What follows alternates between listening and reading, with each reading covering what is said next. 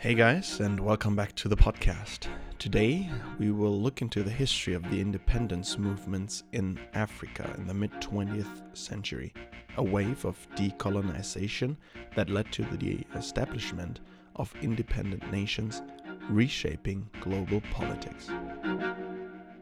I have a dream that one day this nation will rise up. Vive la France, libre, dans l'honneur et dans l'indépendance. Mr. Gorbachev, tear down this wall.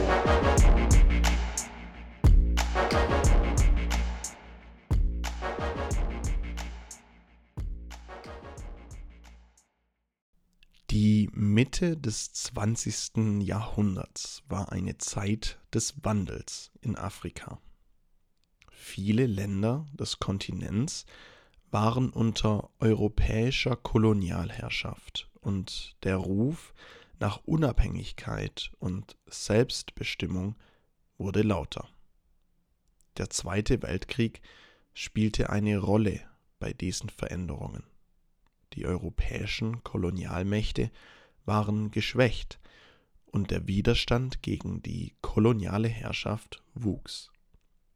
Die Ideen der Gleichberechtigung und Freiheit, die während des Krieges verbreitet wurden, inspirierten die afrikanischen Bevölkerungen.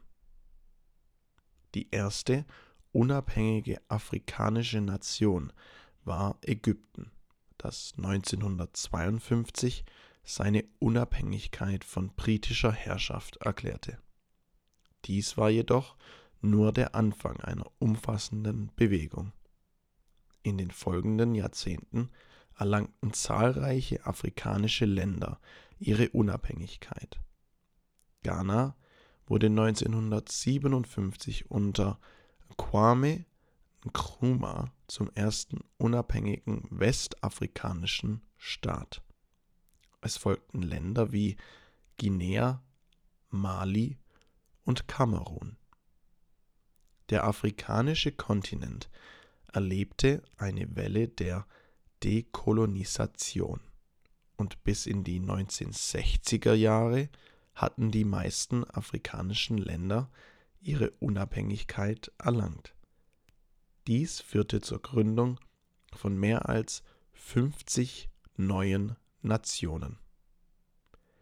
Die Unabhängigkeitsbewegungen, die Independence Movements, in Afrika waren oft von gewaltlosen Protesten und politischem Widerstand geprägt, aber auch von bewaffneten Konflikten.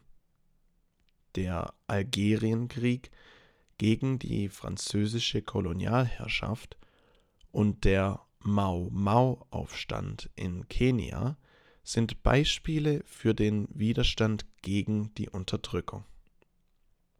Die Unabhängigkeit brachte Herausforderungen mit sich. Die neuen Nationen standen vor der Aufgabe, politische Institutionen aufzubauen wirtschaftliche Strukturen zu entwickeln und nationale Identitäten zu formen.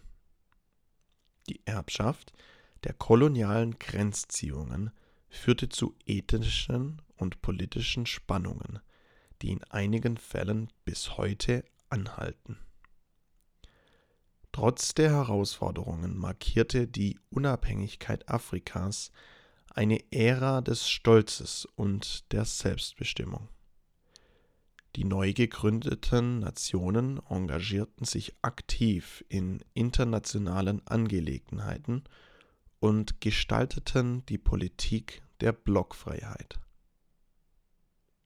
Das war's für unsere heutige Episode über die Unabhängigkeitsbewegungen in Afrika in der Mitte des 20. Jahrhunderts.